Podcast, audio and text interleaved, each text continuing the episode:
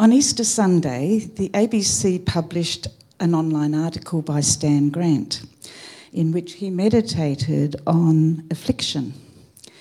In affliction, he said, I am presented with a choice to surrender to the hopelessness brought upon us or to reach out for hope. As a First Nation person and a Christian, he went on to say, there is no more there is no more chilling prayer than the prayer of the forsaken. He quotes the French philosopher and Christian mystic Simone Weil, who called affliction the chill of indifference, the metallic chill that freezes all those it touches down to the depths of their soul. It deprives the victims of their personality and turns them into things. Stan named up groups of people within our own society who know the cold touch of affliction. They include his own First Nations people, our poor, our sick, our abused, and those who experience racism and stigma. From out of his experience as a First Nation person, he shared that the afflicted cry out, Where is God? How can a God who wills all allow such horror? I don't doubt God's existence, Stan said, but I must ask is God just? Psalm 23 asks a similar question Why do good people suffer while those who do bad things seem to get it easy? The Bible tells us the story of Job, who suffered terrible affliction. And um, often I think we can relate to some, maybe not the exact story of Job, but that sense of things going wrong in our lives. In the moment, he lost his children, all of them. Some were attacked and killed, and the rest died in a natural disaster. He lost his livelihood, and then he lost his health, suffering painfully from sores all over his body. In his pain and suffering, he cried out, I shout for help, God, and get no answer. I stand to face you in protest, and you give me a blank look. I, you've turned into my tormentor. You slapped me around, knocked me about. You raised me up so I was riding high, and then you dropped me, and I crashed. I know you're determined to kill me, to put me six feet under. What did I do to deserve this? Did I ever hit anyone who was calling for help? Haven't I wept for those who live a hard life, been hard, heart sick with over the lot of the poor? But where did it get me? I expected good, but evil showed up. I looked for light, but darkness fell. My stomach's in a constant churning, never settles down. Each day confronts me with more suffering. I walk under a black cloud. The sun is gone. I stand in the congregation and I protest. I howl with the jackals. I hoot with the owls. I'm black and blue all over, burning up with fever.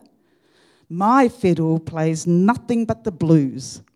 My mouth harp wails, laments. We may not use those words all the time, but sometimes I think we echo them in our pain. Where is God? Where is God when we experience social exclusion? Or when someone we love dies young or dies in great pain, or someone hurts us badly, or we're injured in an accident, or we become really sick, or we lose our job and struggle to get another one, or we're forced to leave the place we're called home and those we've been, who've been our friends, or, or there are so many ways we suffer and feel the chill of indifference. Where is God? Who is God? In the passage we are thinking about today, Matthew wants us to get a glimpse of who God is and where He is when we suffer. He does this by telling the stories we've heard of Jesus' encounter with three people suffering in different ways. A Jewish leper who'd endured physical pain and social isolation for a long time, a centurion who was an outsider in the Jewish community where he lived, and a sick mother in law. Matthew wants us to help us see that God in human form is Emmanuel, God with us. That's who Jesus is. God present with us in our various experiences of affliction. These stories come immediately after Jesus had preached the sermon that set out what it means to live in God's kingdom here on earth, about who God is and the kind of people he wants us to be. Through his sermon, Jesus revealed a fundamental part of who he is Matthew says that when Jesus had finished teaching these things, the crowd were amazed at his teaching because he taught as one with authority, not as their teachers of the law. People were amazed. What he taught about God and his love, it was radical, and, and how God wants us to love us like other people. Jesus took their breath away. They were gobsmacked, smacked, stunned excited, shocked. And why? Other rabbis didn't teach from their own authority. When they taught, they said things like, according to Moses or according to so and so, some respected scholar. But Jesus spoke in his own right. He spoke with the authority of God as the king of the kingdom of God. And he said things like, You've heard it said, love your neighbour and hate your enemy, but I tell you, love your enemies and pray for those who persecute you. But I tell you, he said, You've heard it said, but I tell you, I tell you the truth, I tell you. The three stories we're looking at today show him putting his words into action because that was the other thing that the crowd were amazed about. He lived what he said. He demonstrated his authority as the Son of God, being Emmanuel, God with us. With us in our pain, with us in the nightmares where we relive our trauma, with us when we feel we don't belong anywhere, with us in our powerlessness.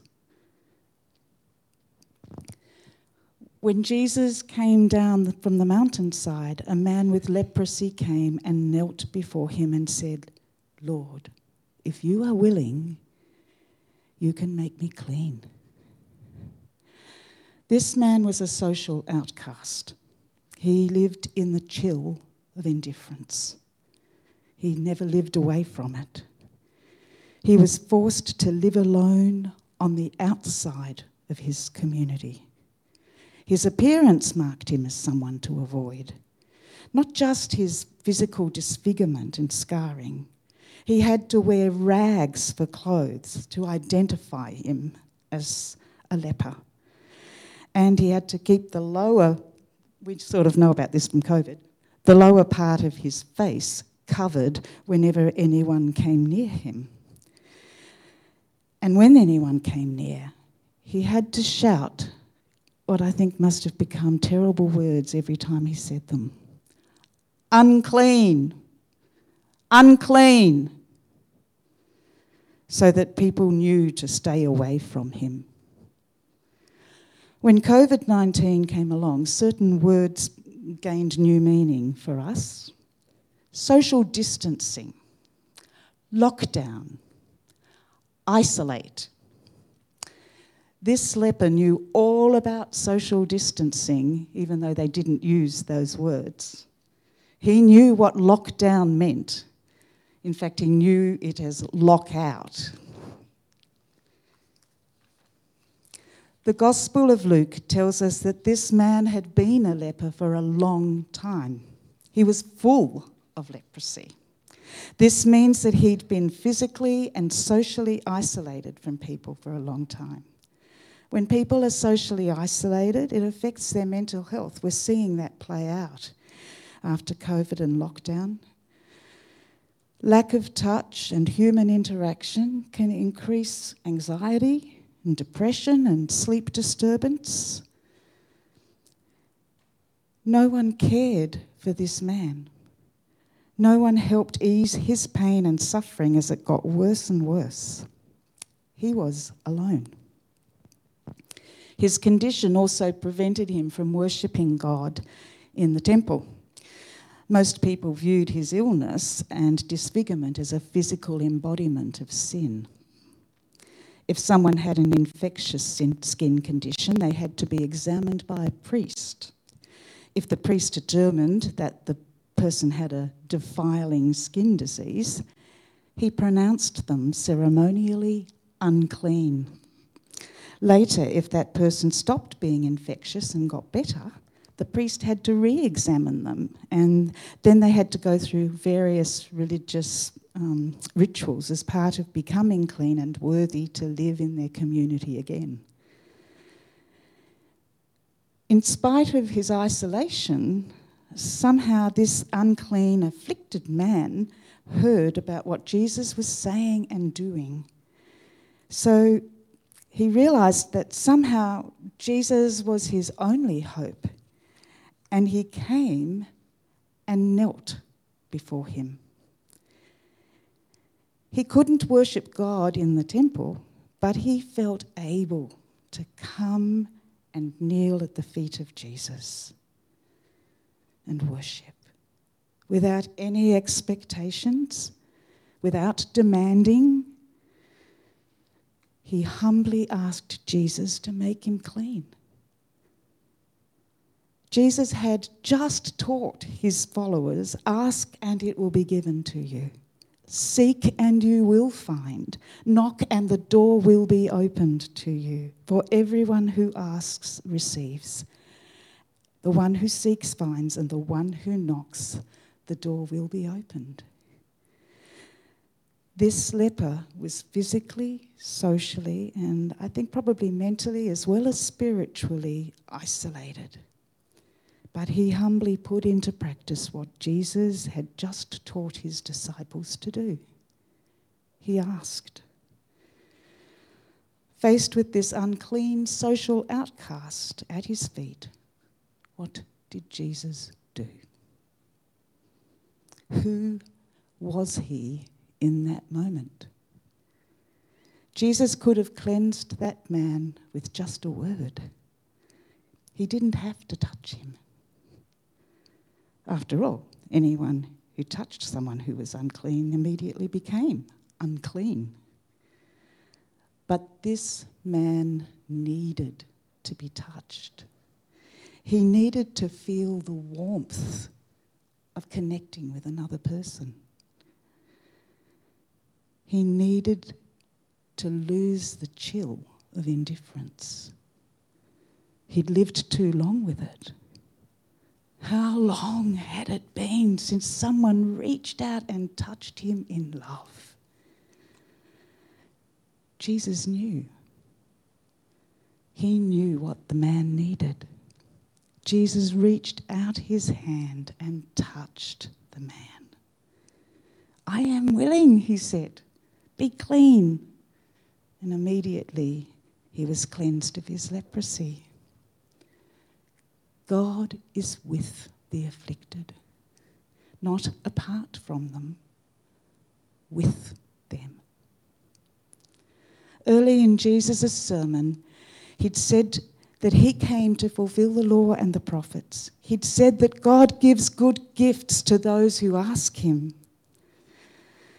In faith, with reverence, and without demanding, the leper asked.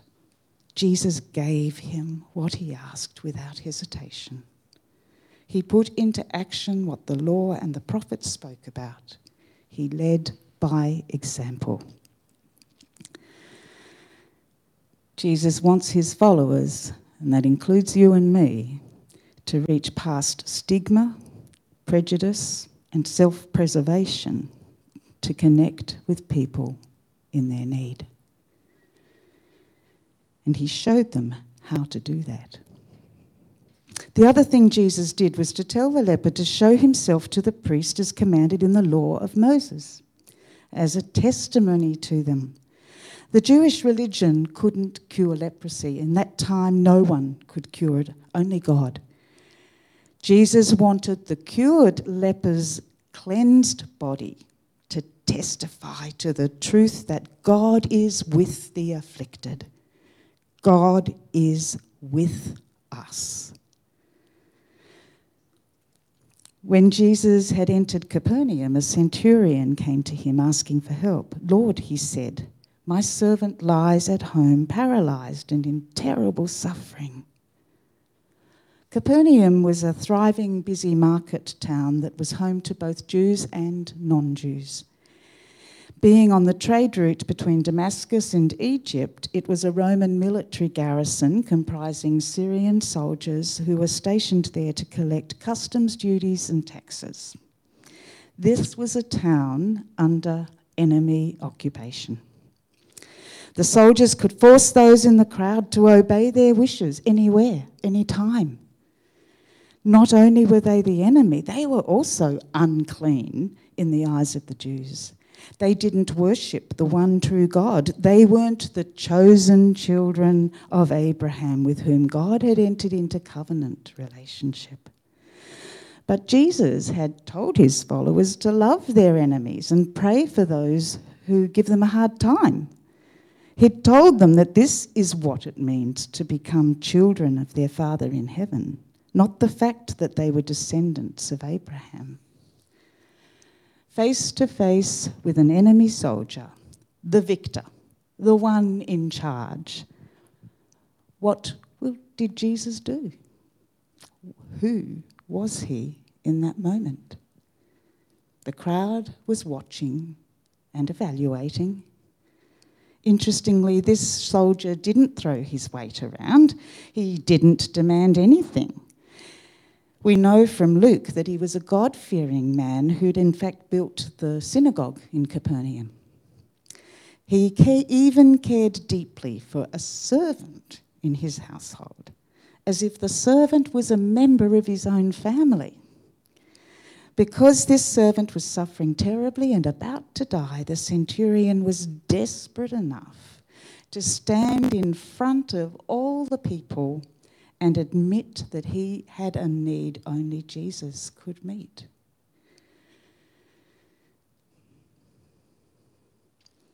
Jesus didn't see an enemy. He saw the person inside the uniform. He heard his desperation. He knew this man's heart. Jesus said to him, Shall I come and heal him? Just asking this question would have shocked people in the crowd.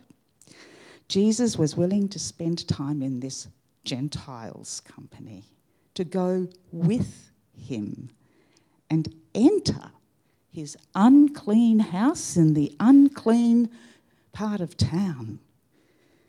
But Jesus is Emmanuel, God with us, God with the afflicted.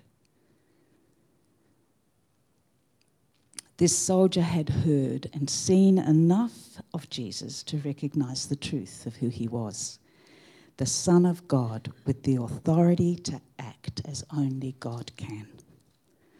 With incredible faith and humility, this enemy of the Jewish people replied, Lord, I don't deserve to have you come under my roof, but just say the word, and my servant will be healed. For I myself am a man under authority with servants under me. I tell this one, go, and he goes, and that one, come, and he comes. I say to my servant, do this, and he does it. The writer of the Hebrews said that faith is being sure of what we hope for and certain of what we do not see. The writer of Hebrews noted that by faith people become heirs of the righteousness that is in keeping with the faith. Jesus publicly acknowledged the centurion's faith, the kind of faith that made him a child of God and an heir of righteousness. What the Jews thought was just theirs was his too. Jesus was amazed and said to those following him, Truly I tell you, I have not found faith like this in Israel. And he goes on to talk about the feast that this man would enjoy, but that some who thought that they were going to be there wouldn't be. The banquet imagery is a way of describing the fellowship and celebration of participation with the people of God at the end of the age. It was a feast to be shared with the Messiah who brings salvation and freedom to God's people. The Jews of that time were hoping for a Messiah who'd free them from Roman occupation. Yet Jesus said of this man who represented Rome, You will be at the Messiah's banquet. Jesus was teaching his people an important lesson. Faith is the key to entry into the banquet, and faith is the key to experiencing the power of God. Then and now. What many Jews had lost sight of was that God's promised blessing to Abraham and his children wasn't just for them back in the time of Abraham, God had promised to make him a great nation and to bless him. He said, I will make your name great. You will be a blessing, and all peoples on earth will be blessed through you. Jesus came to fulfill that promise. As God in human form, he blesses, saves, and heals all those who have faith to believe in him. Jesus was warning his Jewish listeners about becoming blind to God's kingdom purposes, about hoarding God's blessings for themselves and excluding others from the blessings that are available to anyone who believes in him, in Jesus. It's also a warning for us here in Citywide Jesus does not want us to exclude and sideline people because they're not like us. That's not how God's kingdom works. Jesus said to his followers, Do not judge, or you too will be judged. For in the same way you judge others, you will be judged, and with the measure you use, it will be measured to you. So in everything, do to others what you would have them do to you, for this sums up the law and the prophets. The fruit of Jesus' actions matched his words.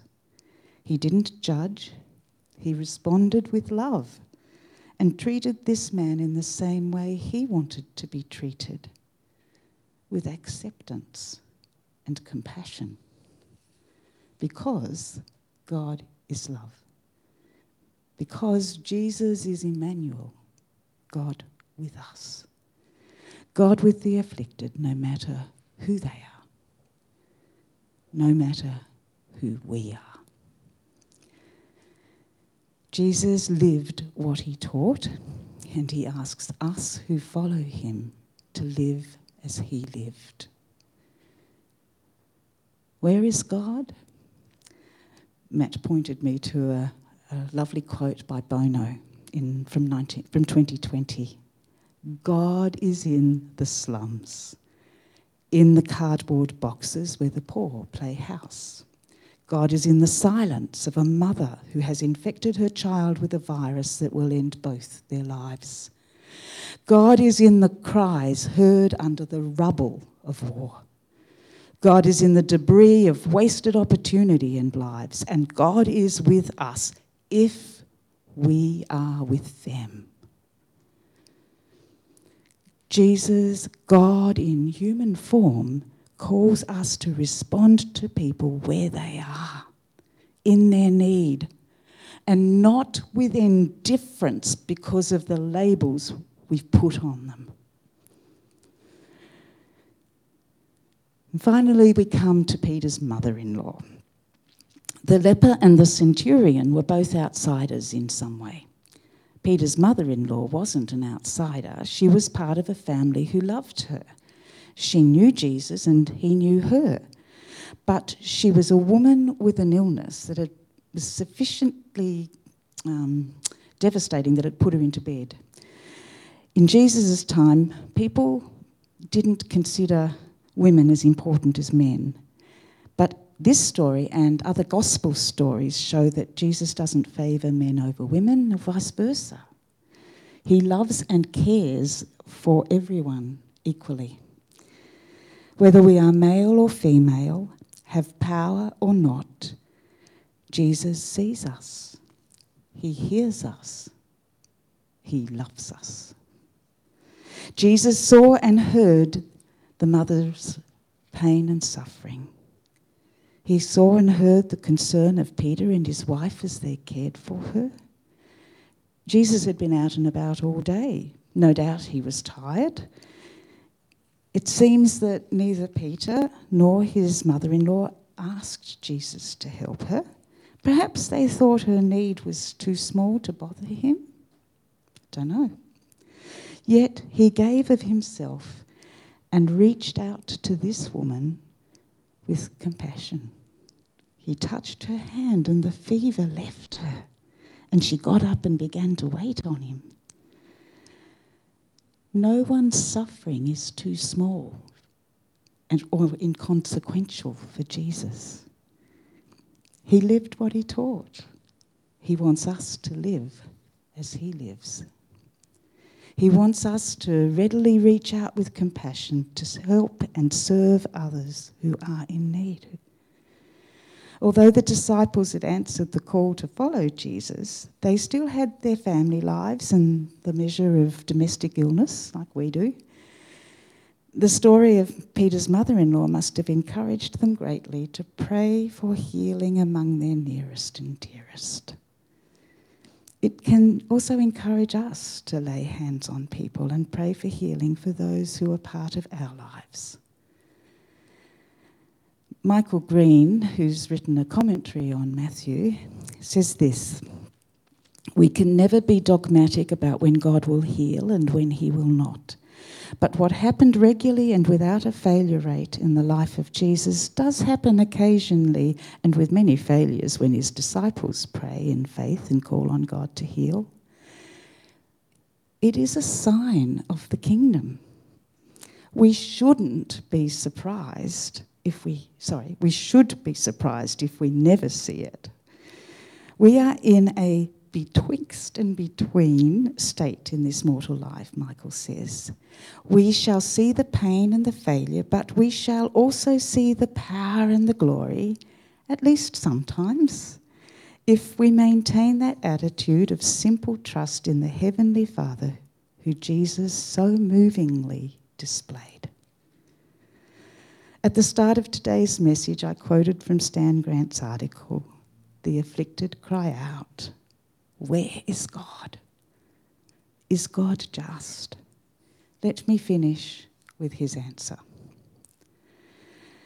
He says, This question has taken me to the darkest depths of my soul, and there in my abandonment, I know I am not alone. At Easter, I look to the meaning of the cross. Jesus died in a death of affliction. My God, why have you forsaken me? I was raised by people with hope in God, he says, a hard hope, the despairing hope of a people forsaken, a people who wait for God's justice. The God and God answers, I am there with the afflicted. The God I know is with God's people, those in the image of God because God is love. And the hard truth is that God is there too for those who bring affliction on us. God judges the sufferers and the afflictors. We are implicated in a fallen world, and each is offered God's love. Each of us is offered God's love. Let's pray.